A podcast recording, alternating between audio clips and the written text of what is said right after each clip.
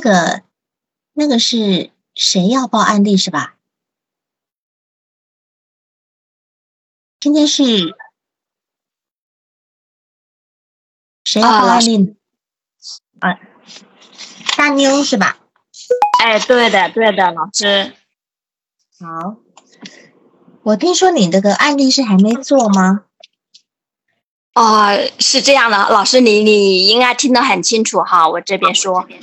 嗯嗯，好，我就开始啊，呃，是这样的，我也很菜鸟的哈，王老师，呃，我我这个是我第一次做那个面询的，所以我我挺忐忑的，不知道呃怎么样去做，然后。想请那个王老师能够就细节还是各个方方面面能给我讲一下，这是这第一个目的。然后还有一个就是，也是第一次接触这个关于那个发展咨询方面的事。这个是一位在政府工作的女士，面对那个工作困扰方面的。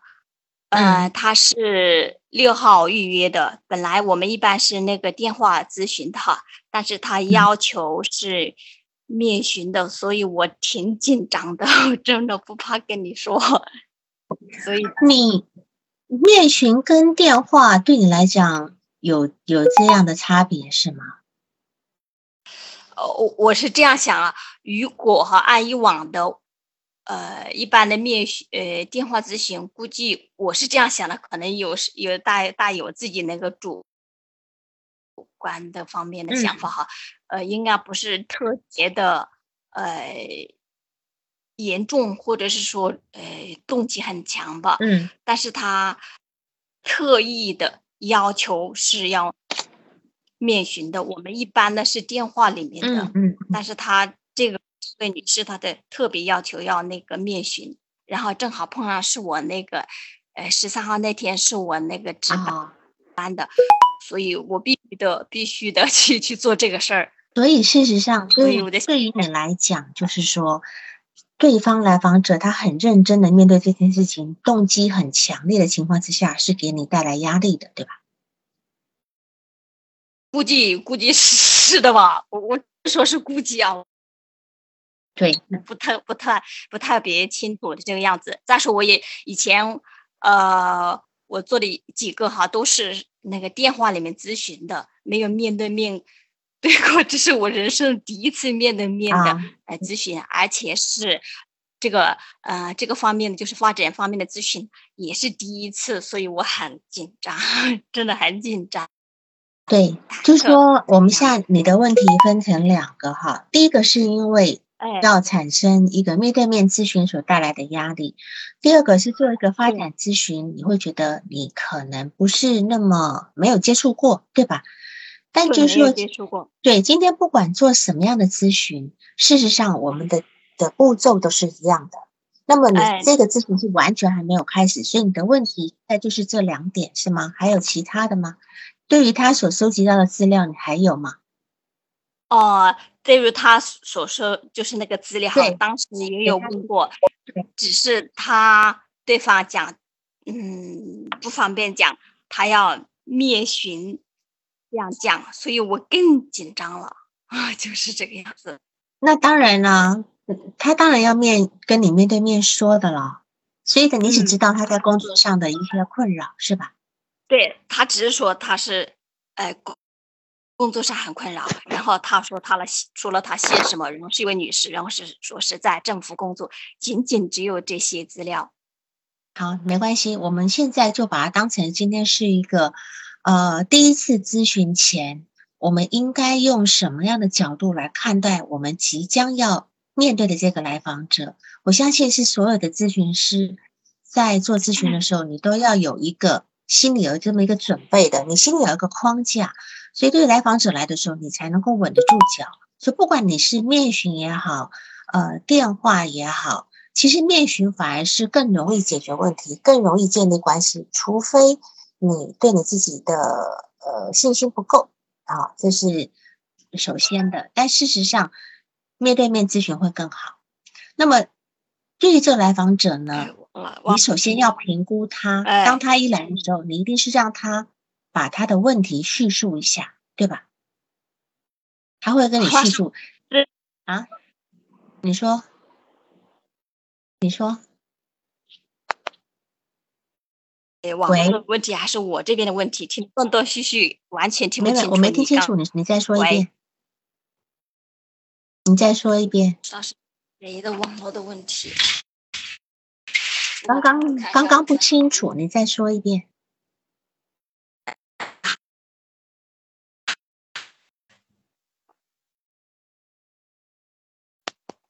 喂，大牛，你再说一遍你刚刚讲的话。王老师，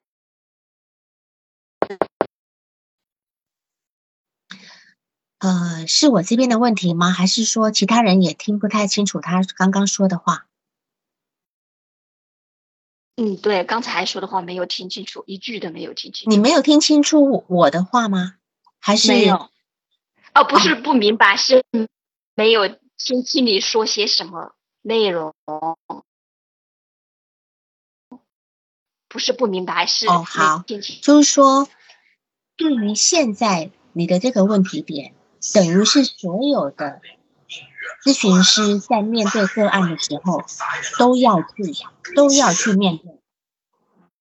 就说我们当我们第一次接接案例的时候，我们内心都要有一个心里要有个框架，这个听清楚了吧？心理上什么东西都要心理要自己要有一个框架。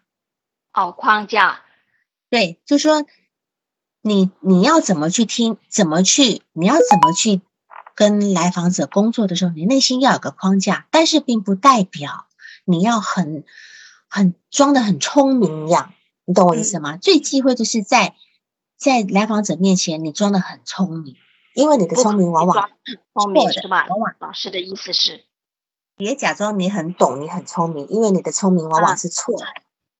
那么来访者来了以后，第一件事情呢，你就是让他先叙述他的问题。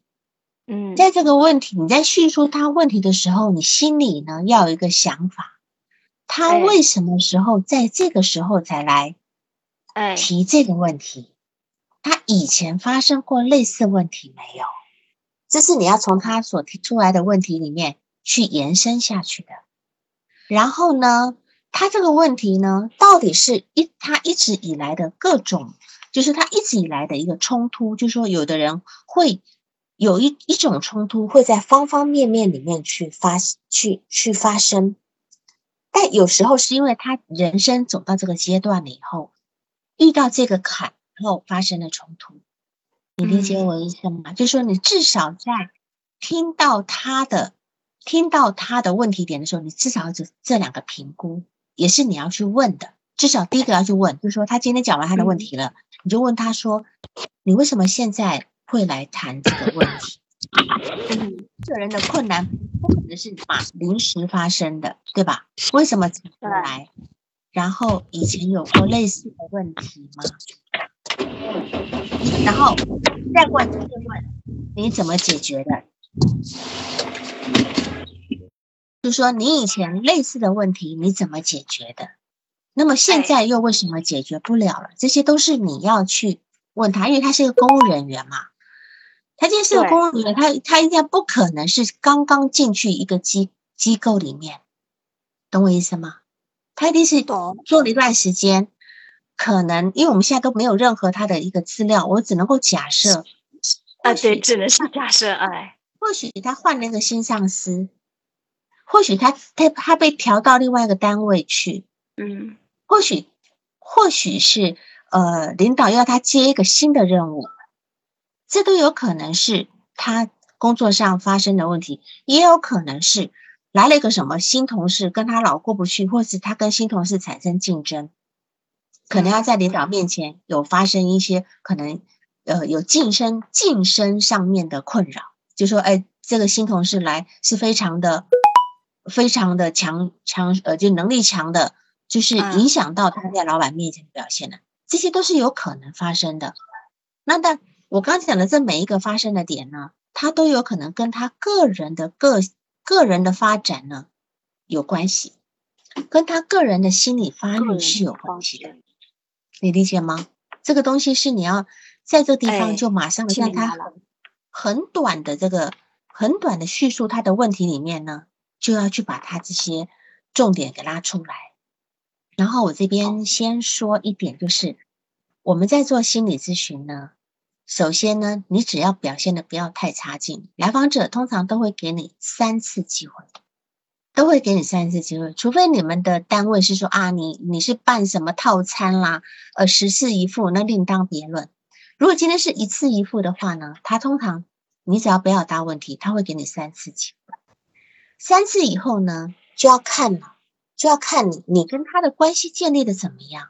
如果你跟来访者的关系建立的不好的话，就没有第四次了啊。所以，首先是。他会给你三次机会，因为他既然都已经要来，他已经想过很多，决定要去做这件事情。他不，他不太可能一次没有一次觉得好像收获不大，他就走。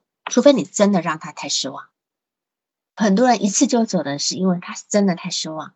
那么我们要如何让来访者再来的失望了，不要失望呢？喂，哎，听到了吗？哦，现在听到了。啊，对，那个那个 Selina，你今天得等等其他的人，因为你其实一周只能够一个月只能够一次。上次我就我就说了啊，就是如果其他人有个案，他们先来好吗？哈，那个 Selina 哈，然后呃，就是说刚刚我讲的那个部分，你必须给来访者一点点的回应，就是说这是一个咨询的一个技巧。你在一节小节之后呢，你一定要给他一些回应，建议也好，但是建议最好是一个最好是一部分，就是一个很中立的部分。比如说，我我我习惯会信，我习惯会讲说一个小礼物，给来访者一个小礼物，一点点一点点的小领悟，领悟哦，就是让他能够发觉哦。原来他，我刚刚听了你一小时呃五十分钟的这些这些过程里面，我发觉了什么东西？你可以让他知道，然后这个部分是能够带给他一些想法，然后就跟他说，我希望呢，呃，我们你回去可以考虑一下这个部分，那也算当成是这一周里面我给你的一些呃功课也好哈，好或者是一些能够对于下一次我们。工作的一个连接也好，然后下一次我们再来谈这个问题。这个就像是布置家庭作业一样的，是当然，呃，家庭作业是一个认知行为学派的，但这个东西也不算是这个东西。我觉得是说，你把它拉在一个咨询的范围氛围里面，并不是说你今天离开了这个咨询室，离开了就没事了，下次再来。我今天给你，好像就感觉上有点有点。有一点像那种我们讲 NLP 的手法哈，NLP 的手法里面就是说，它会带给来访者一点点后续的一些味道，然后你回去带着这些后续的味道，你离开咨询室以后，这个东西在他的脑子里面会盘旋，盘旋以后，然后方便他下一次进入以后的进入一个衔接，这样理解吧？好，这个是我刚刚比较简要的在讲的这个。这个部分啊，就是说，首先呢，你要听他的，你要很完整的去听他的问题。来的那个欲望，呃，来的那个欲望，你你怎么说欲望？喂，哎，就是说他为什么这时候来？你要的是，哦，他为什么是这个时候来？对吧？哈，对。然后呢？为什么？以前有没有发生类似的问题？然后以前类似的问题是怎么解决的？然后再来说他自己，让他自己说他自己，他是一个什么样的性格的人？由他自己来描述，他自己的描述跟你的感受是两回事。那他的描述里面其实就有一些投射的部分在。有的可能是他觉得自己是什么样的人，他自己觉得跟别人觉得是两回事。那这个东西都是要你啊，你放在心里以后，放在心里以后呢，就像一个，哎，那个大妞掉出去了是吧？啊，大妞们啊，就是说这个部分呢是当成你以后在工作了以后，你时时刻刻可以拿来检验的部分。然后呢，你还要去区分他他，因为他来一定有焦虑，任何人进咨询室肯定是焦虑的，没有那种不焦虑的人。你要去再来，就是要你要去分，你要去判断他焦虑背后的心理动力是什么，理解吗？他焦虑的部分是什么？首先是因为他焦虑他自己不能胜任，还是焦虑他要去跟跟新的呃领导打交道等等的？我只是举例，因为我真的不知道他的状况，就说他到底在焦虑什么。他自己能够说清楚吗？他也许说不清楚。然后呢，如果他今天能够说出个一二三四，你还要帮他五六七八，你懂那意思吗？就是你要今天把他的焦虑去细化，去细化，让他把让他的焦虑更具体化。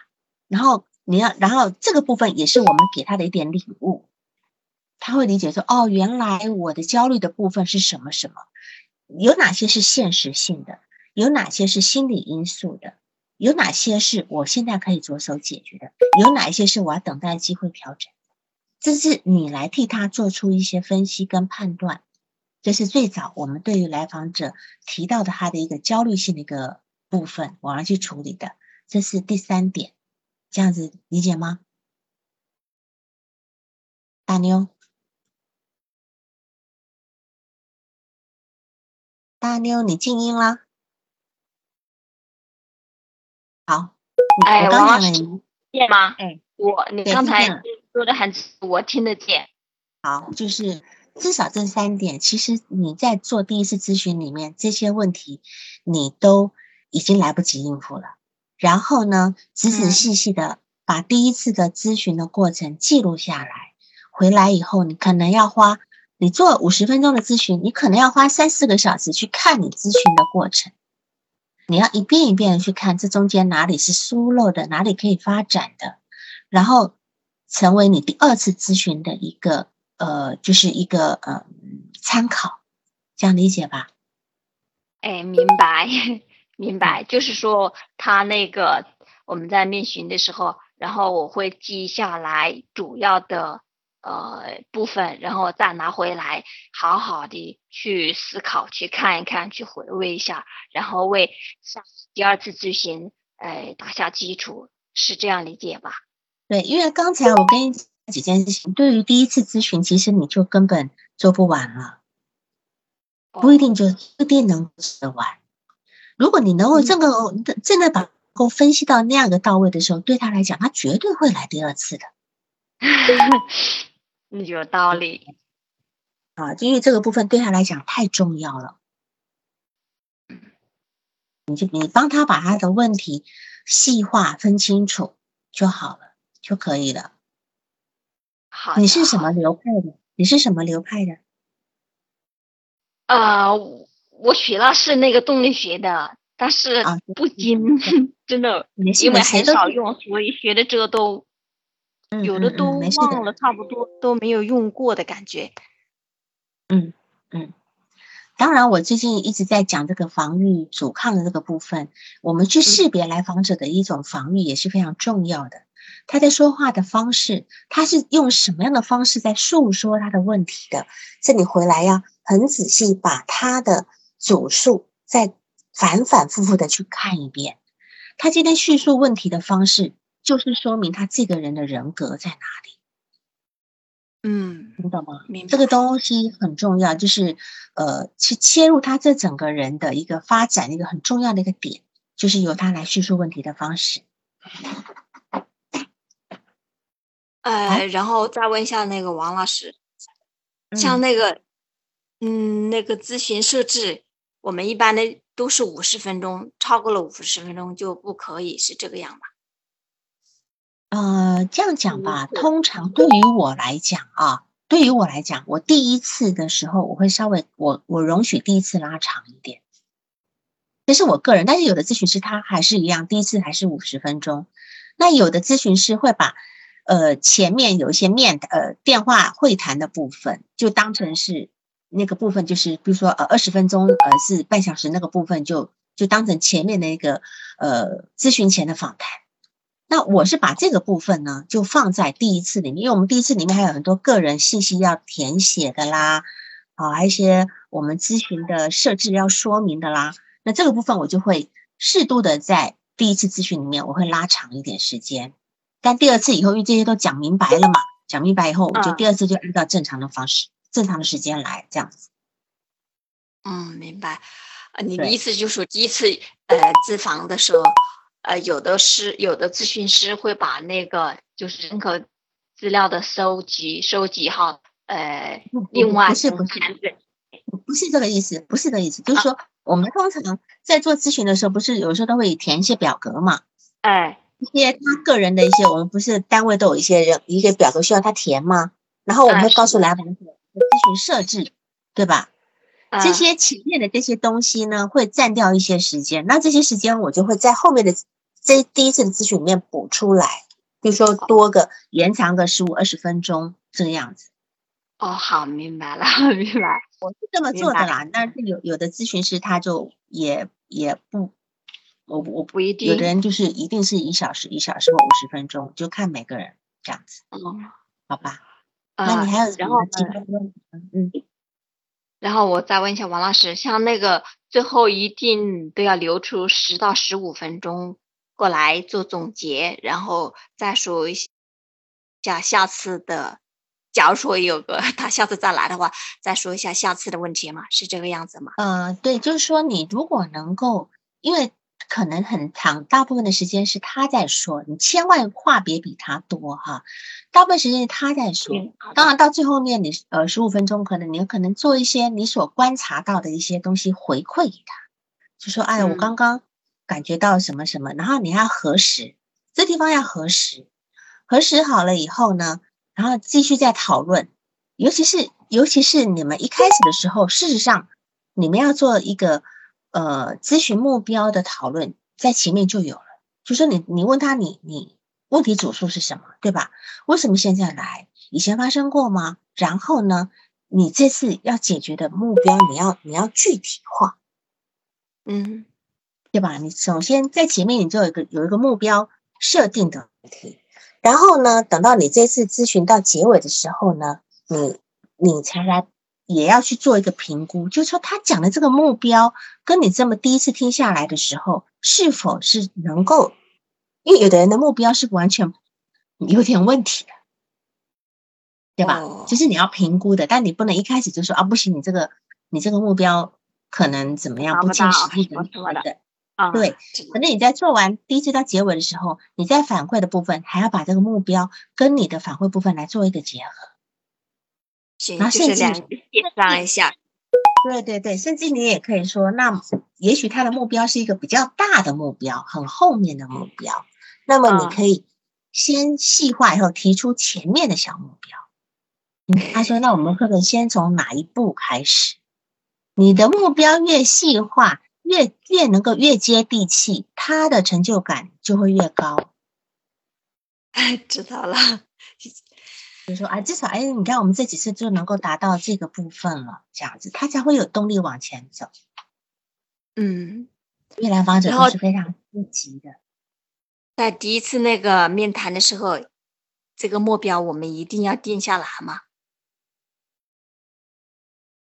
一定要定下来。但是，是不是一定是这个目标？我们会逐渐修正，因为他也会知道这个目标到底可不可行。慢慢慢慢，他会知道。但是你们不可能一是一个没有方向的工作。好的，知道了。目标一定要定下来，但是不一定就是这个目标。这个目标在以后的后面的面行那个咨询里面可能会改变。对。会逐渐的修正，会逐渐的适更适合他个人。因为有的人他他在这个咨询过程里面，他也许要做的事情跟他个人是很离很远的。嗯，就因为他不理解，他有这样的冲突。目标不一定是他真正就是在我们咨询下来，不一定是他真正要实施的目标，有可能会有件改变。对，就是说，呃，就是说他应该这样讲，他他心里的愿望跟实际的东西不一定是完全能够吻合的。哎，是，对，好，刚才那个原因说什么？三个是什么？哪三？你在讲的是哪一个阶阶段？那个不是那个那个笑啊？那个谁？刚刚有人打字在讲的，怎么那三个是什么？有人提问的。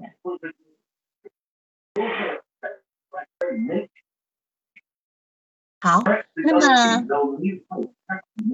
那么，大牛，你现在还有还有其他问题吗？哦，王老师，我现在呃暂时想不出来问题，然后我再好好的想想你刚才和你的对话，你的你的说话，然后想想看有什么问题，如果有补补充的话，我等一下再哎跟你说。现在就把这个机会给其他有需要发问的哎朋友们吧。现在去想想你的话，好好的想想。然后再想想，我还有什么有些什么问题需要问你的，好吧？好，嗯，好，行，好，谢谢老师。那么，那个谁，那个管理员，那个那个，今天还有其他人吗？大妞，我先帮你关关静音了啊。哎，好的。嗯那个客服还有其他的人吗？你不说是？今天有几个人预约吗？喂，王老师你好。哎，是。哎，我想咨询一下。嗯。呃，那个我也是有一个案例预约了，还没做，但是我不知道，也是不知道怎么去做这个案例。嗯，我刚才我刚才跟大妮讲的那个东西，你听到了吗？这个有点像，又又又又不同。因为这个是一个孩子的妈妈，她的孩子是七岁嘛，嗯，我就是想问一下，怎我怎么能不把这个咨询做成一个家庭教育教育类的？孩子有什么问题吗？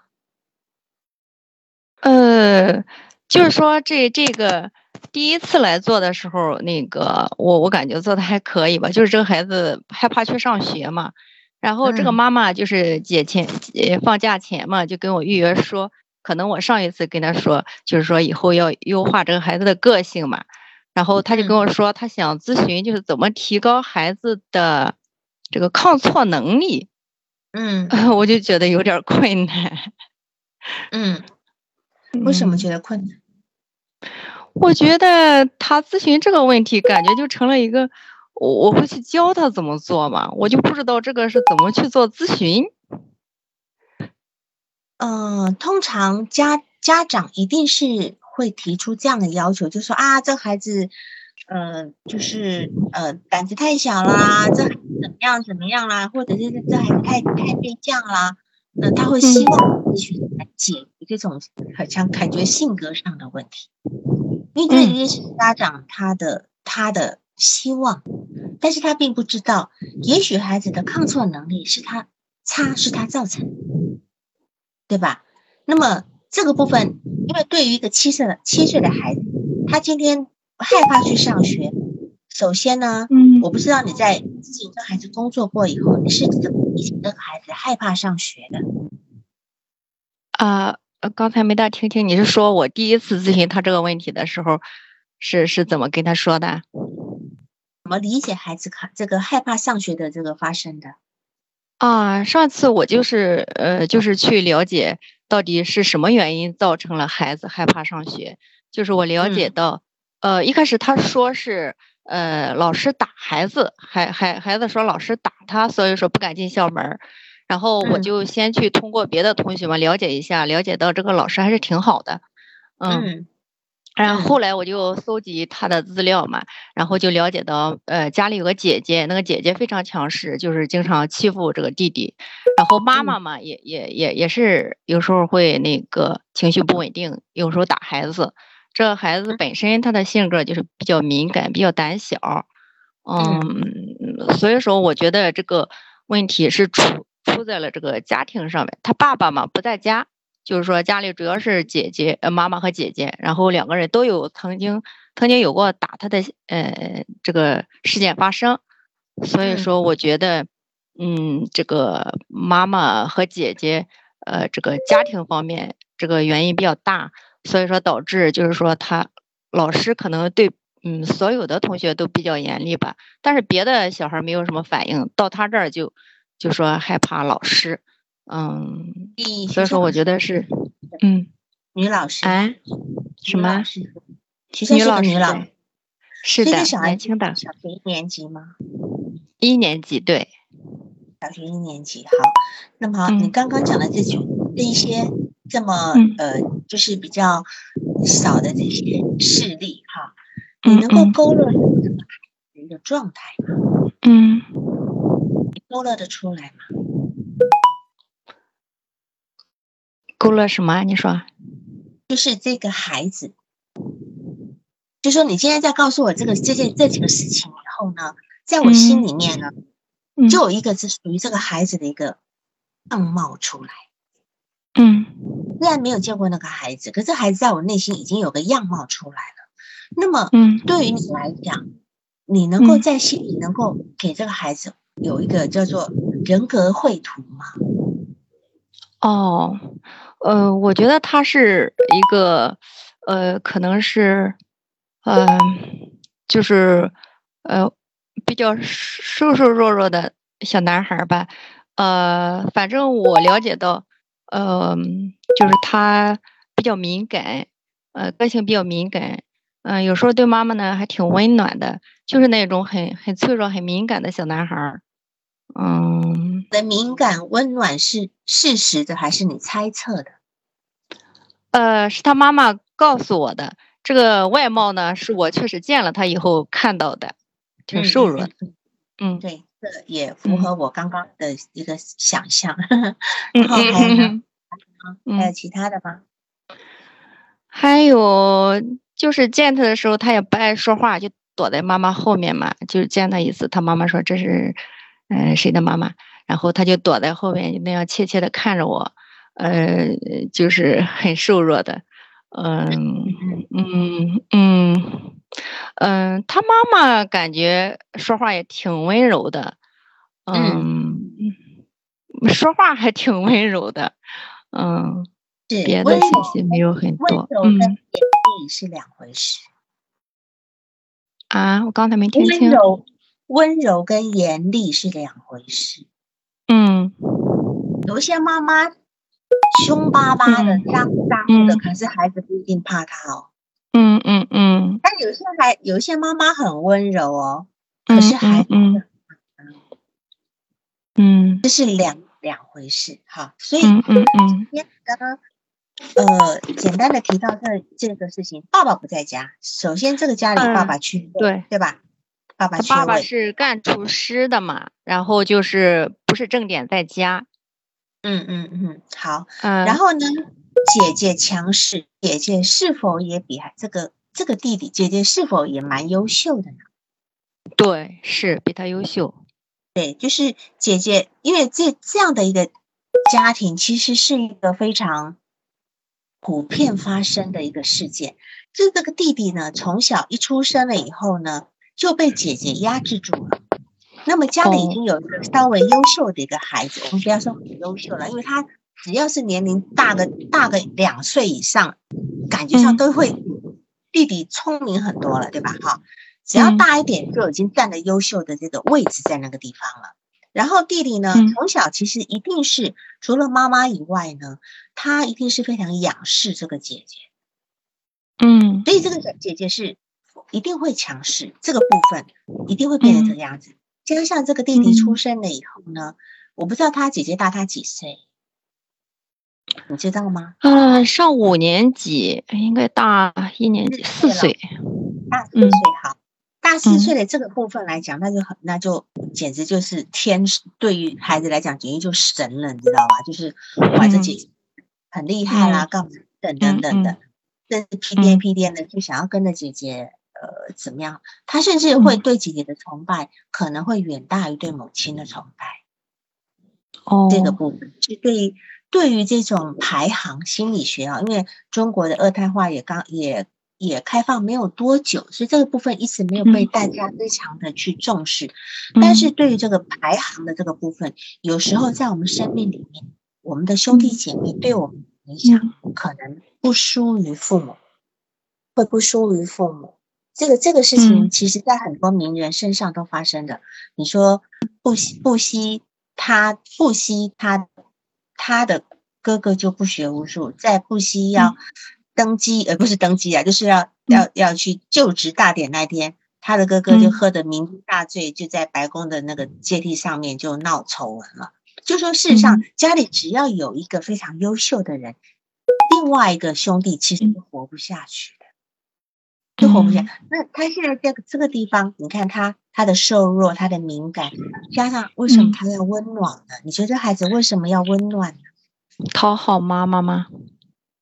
因为他不讨好他妈妈，他他唯一能够生存在这个家庭里面的途径，就只有做一个温暖、讨好人的好孩子。嗯嗯，而且他不能犯错，他他就没有权利犯错，你理解吧？嗯，理解。所以，所以在他的心里面来讲，他今天只要犯一点点小错误，在他心里都是近乎崩溃的，都是都可以上升到这整个就是整个人人整个人被否定掉的那个状态。嗯，啊，所以对于他来讲，他并不是一个受挫能力要提高受挫能力的一个问题点，他的问。当然，这个问题点你不用去跟他跟他去父母，不用去跟他妈妈讲，因为他妈妈也不懂。他妈妈只是看到说这个孩子被被被老师骂一下、打一下就不敢去了。对呀。但是对于孩子来讲，老师的那个反应，对于他来讲就是完全的拒绝。嗯。那被完全拒绝的孩子，他如何再进教室嘛？你说？哦。所以这个部分我们要。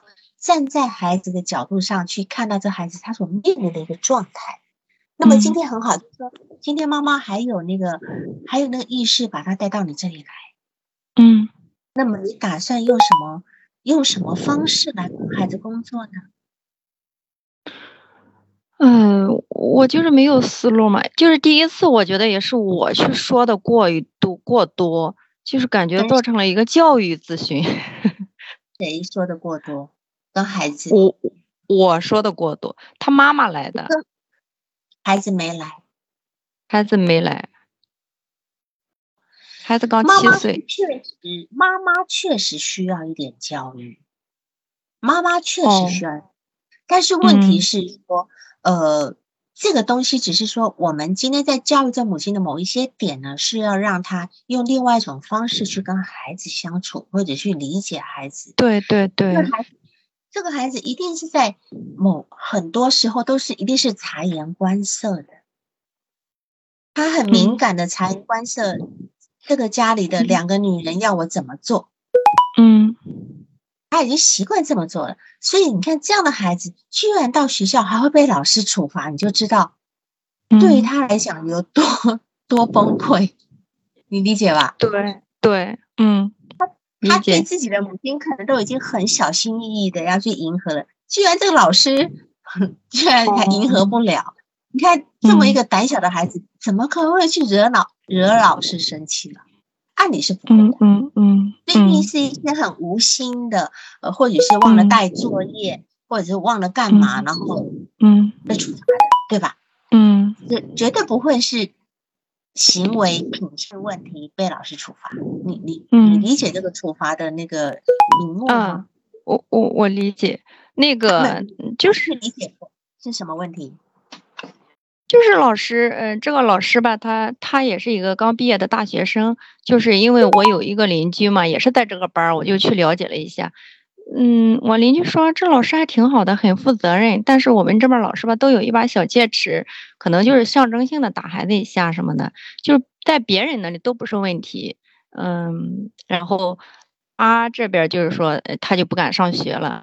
最后我我通过了解也是，就是他妈妈以为是老师的问题。最后我们通过会谈嘛，然后然后也是也是让他妈妈呃了解到，是因为不是我的意思，就是说他是什么事情被老师处罚的？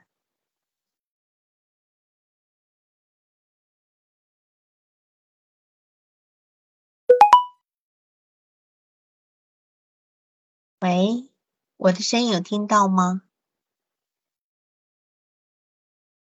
心灵，心灵，你还，心灵没有声音了。就是说我想要理解的是，孩子是什么事情被他和姐姐，呃，这个他比如说就是作业做的不好啊，嗯，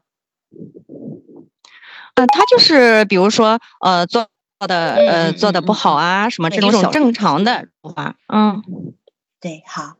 所以事实上呢，这个孩子来你这边工作呢，可能你要你要教育的一个点，就是说，这个事实上是要至少要蛮长时间的陪伴，两年肯定跑不掉。哦，嗯，我上一次咨询，通过上一次咨询，他妈妈意识到这个问题，就是说我我让他回去跟呃。第一，他妈妈不要打他了。第二，姐姐不要打他，跟姐姐谈谈话，不要打他。第三，老师那儿也谈谈话，就是让让老师也是，就是就至少不要动他，然后给他关爱嘛。然后妈妈也注意到这个问题了，然后妈妈现在也给他很多陪伴。爸爸呃是厨师不在家嘛，然后到了晚上就给他打个电话，是这样的。嗯嗯嗯，因为这个孩子他要有一些能够增进自信。事情发生，才能够，因为我们这样讲，每一个孩子都有内心的一点点能够自己骄傲的地方，他有那些地方以后呢，他才能够支撑他其他的。这是每一个孩子需要的部分。然后呢，你现在跟这个孩子是光用谈话疗法是没有办法的，因为他才是。嗯，接下来的对象是这个孩子，你打算怎么做？你打算用什么方式？你是说我如果面对这个孩子吗？你的工作，你的来访者是孩子呀？呃，不是，都是他妈妈来吗？孩子不来吗？不来。孩子不来，这个，这个，我觉得不对吧？他就是七岁的一个小孩子，也要给他做吗？怎么七岁孩子怎么样？七岁孩子，七岁孩子也能咨询的呀。我最小，我最小的来访者是三岁。哦，这个我我我我感我我以为这么小的孩子就该给给妈妈嗯做，不是妈妈也是哦。七岁的孩子呢，你要跟他工作。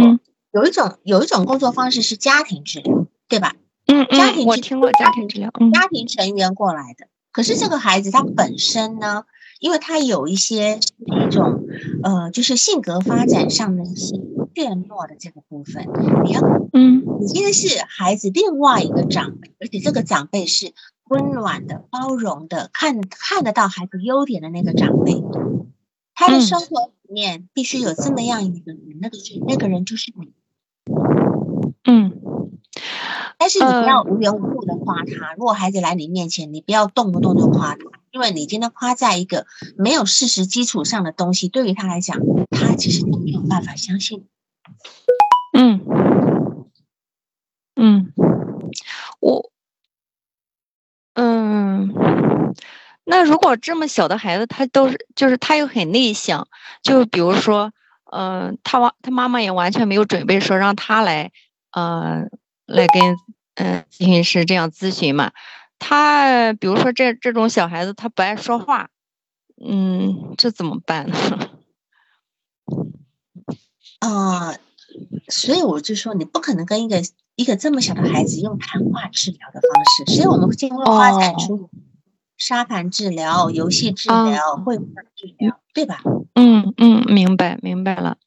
嗯，这个温尼科特他他有一个他有一本书叫做《小猪猪的故事》。那个那本书，这个小孩子从从两岁多就开始跟温尼科特一直咨询到九岁。哦。虽然说他们只有虽然说他们只有一个月一次，甚至有有几个，然后母亲呢是每次孩子回去以后呢，因为他们。这个这个孩子他们来每次来咨询是要从伦敦市外坐火车，坐火车进来的，是吧？所以他们来的也不容易，所以是都是爸爸带着孩子来，因为妈妈还要在家里带一个小弟弟。那么，嗯，这个这个孩子的小猪猪的问题，就是因为小弟弟出生了以后，很容易现在的二胎化有很多是这样的问题。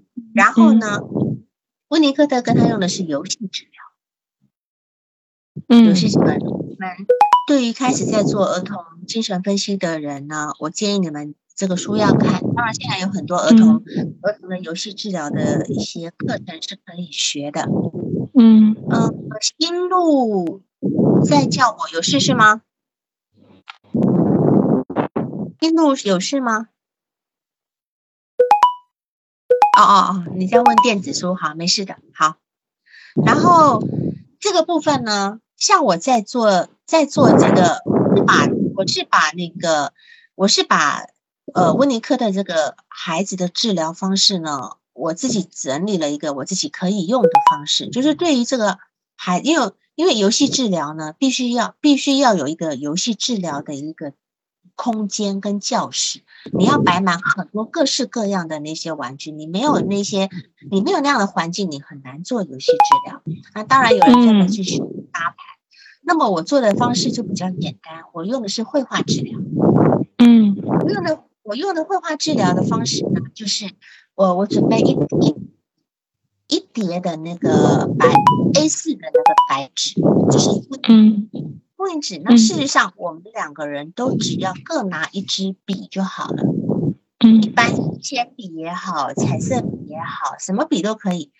我今天呢，在我也画，他也画。今天是我先开头，然后我在每一张纸上面我都编个编号，譬如说。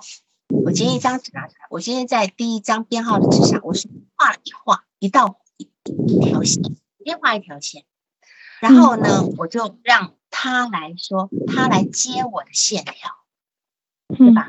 我先画一道弧线，然后我就说来，假设他今天叫丁丁，我说啊，丁丁，这个你拿过去，你根据我画出来的线条，你往下接，完成一个简单的图样。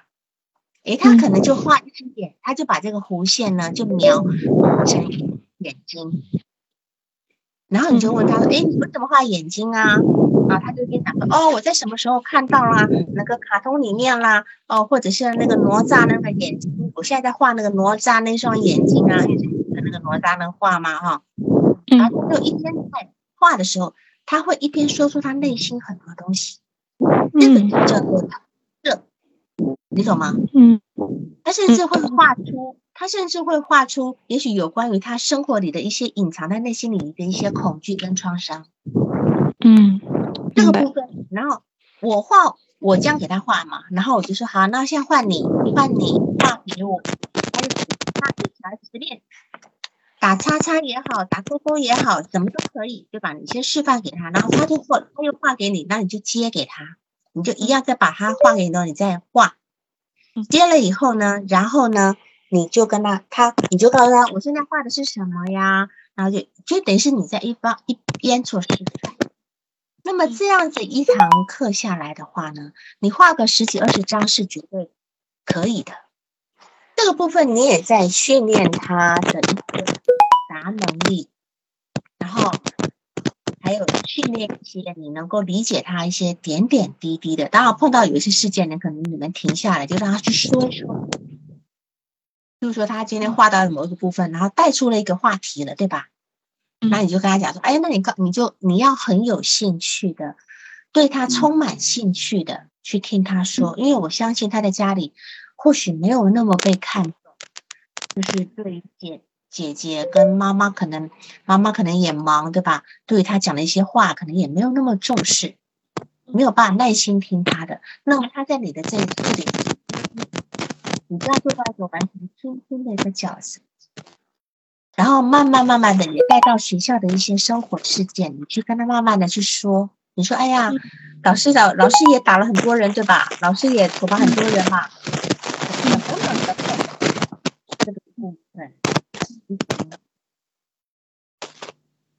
金玲，你听到了吗？喂，嗯，刚才有点卡了，是。我说我刚讲到，你听到了吗？嗯，刚才听到了。对，就说这个做法其实是最最简单的，而且最容易让孩子去表达他内在幻想的部分。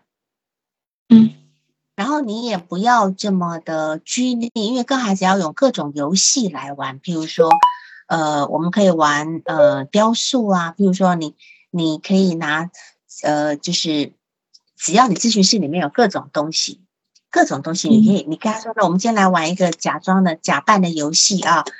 你拿一个东西来代表你，拿一个东西来代表姐姐，拿一个东西来代表妈妈，对不对？他也许拿了桌上的纸杯子代表自己，然后拿一个大花瓶代表姐姐，然后可能又旁边又拿了一只什么东西代表谁？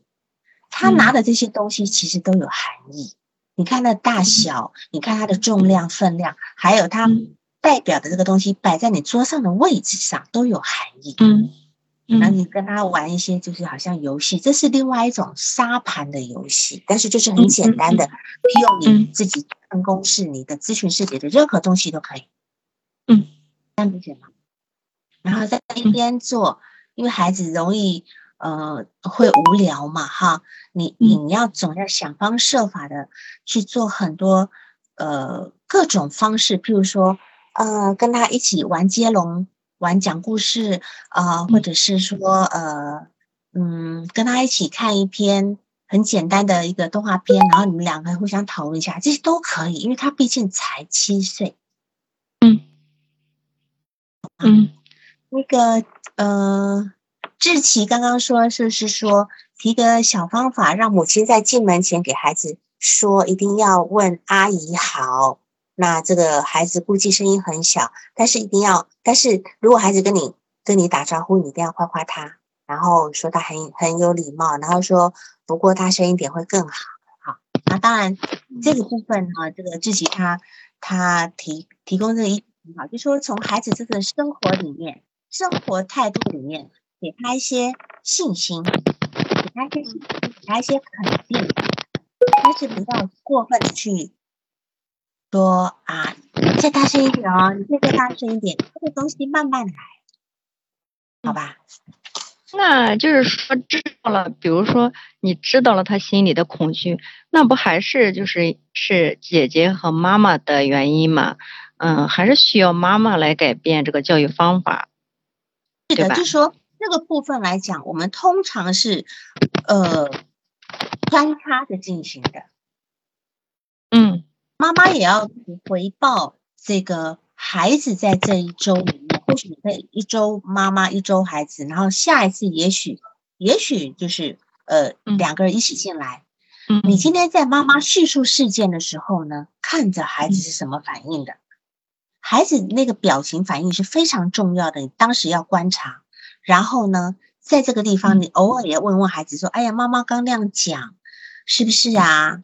啊，你为什么那个样？为什么会这样吗？等等等等。然后你看看孩子在妈妈面前在讲话的时候的那个那个状态很重要。嗯嗯。今天我的声音断断续续的是。嗯嗯，对，反正听的质量不是很好。那没问题，能听明白。嗯，大体能听明白。嗯，好的。嗯，好，老师，我还有最后一个问题啊。那个，你看他一开始是这个恐惧，我觉得那个还还好说，好咨询。这后来就是就是恐惧嘛，我就让妈妈多给他爱，多给他那个陪伴、鼓励嘛。然后，嗯，后来他又妈妈又想提高他的抗挫能力，抗挫能力那必然就是说要给他一些挫折嘛。嗯，不要了，为什么呢？他现在已经不敢他挫折。是呀，嗯，对呀，他现在没有能力承受挫折呀。对呀，所以说我问你一下，主要是时间太短了，这安全感还没有完全建立起来呢，再给他挫折。这个孩子至少要在你的这边能够很很自然的去说一些话。嗯，他要他要能够。能够很能够很正常的表达就已经很厉害了。他能够把他心里那些东西说出来，也许他在他在他妈妈那边，在他姐那边，他都还得嗲着话说，还不敢全说。所以你，我说我说为什么用游戏治疗、画画治疗的方式，就是因为要让孩子从这个部分去表达出来，可以去除他的防御的。嗯，这样理解吧？嗯，理解了。我我当时他妈妈跟我这么说的时候，当时我就回访了一下嘛，我说孩子现在怎么样了？他说好多了，现在敢上学了，只是赶上学了。呃，然后他接着又想，又抛出这个问题，想节后咨询咨询一下这个提高抗挫能力的问题，我就有点为难了。我不知道，他今天是外行话，但是你不是外行人嘛，你要跟他讲。这是一个过程，对吧？嗯嗯，我们目标是让他能够合接受合理的挫折，嗯嗯，合理的挫折。但这个东西是因为他毕竟还小，可塑性很强，还来得及。虽然我都觉得是有点危险了，不一定来得及，只能够让他能够稍微更好适应一点。但是对于母母亲一定要这样讲，至少我们什么时候开始做都来得及。嗯嗯嗯，当然你也不要去说，哎呀，因为因为。因为怎么讲？因为母亲呢？因为母亲跟姐姐呢？你我刚刚讲说，啊，你以后不要骂他，不要怎么样？这个东西可能又有担心，有点矫枉过正，对吗？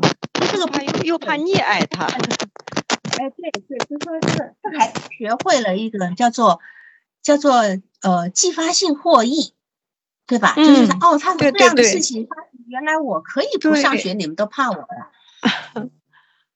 对呀，嗯，哦，你们又可以改变了，就是，所以这个部分要很小心的操作，就是说他只是一个正常的孩子，他偶尔一次的可能被老师吓到了，尤其是一年级的孩子，他能够进去继能够继续去，然后他能够，比如说他隔周来一次跟你谈一次这些话，对于孩子来讲不一定要每周。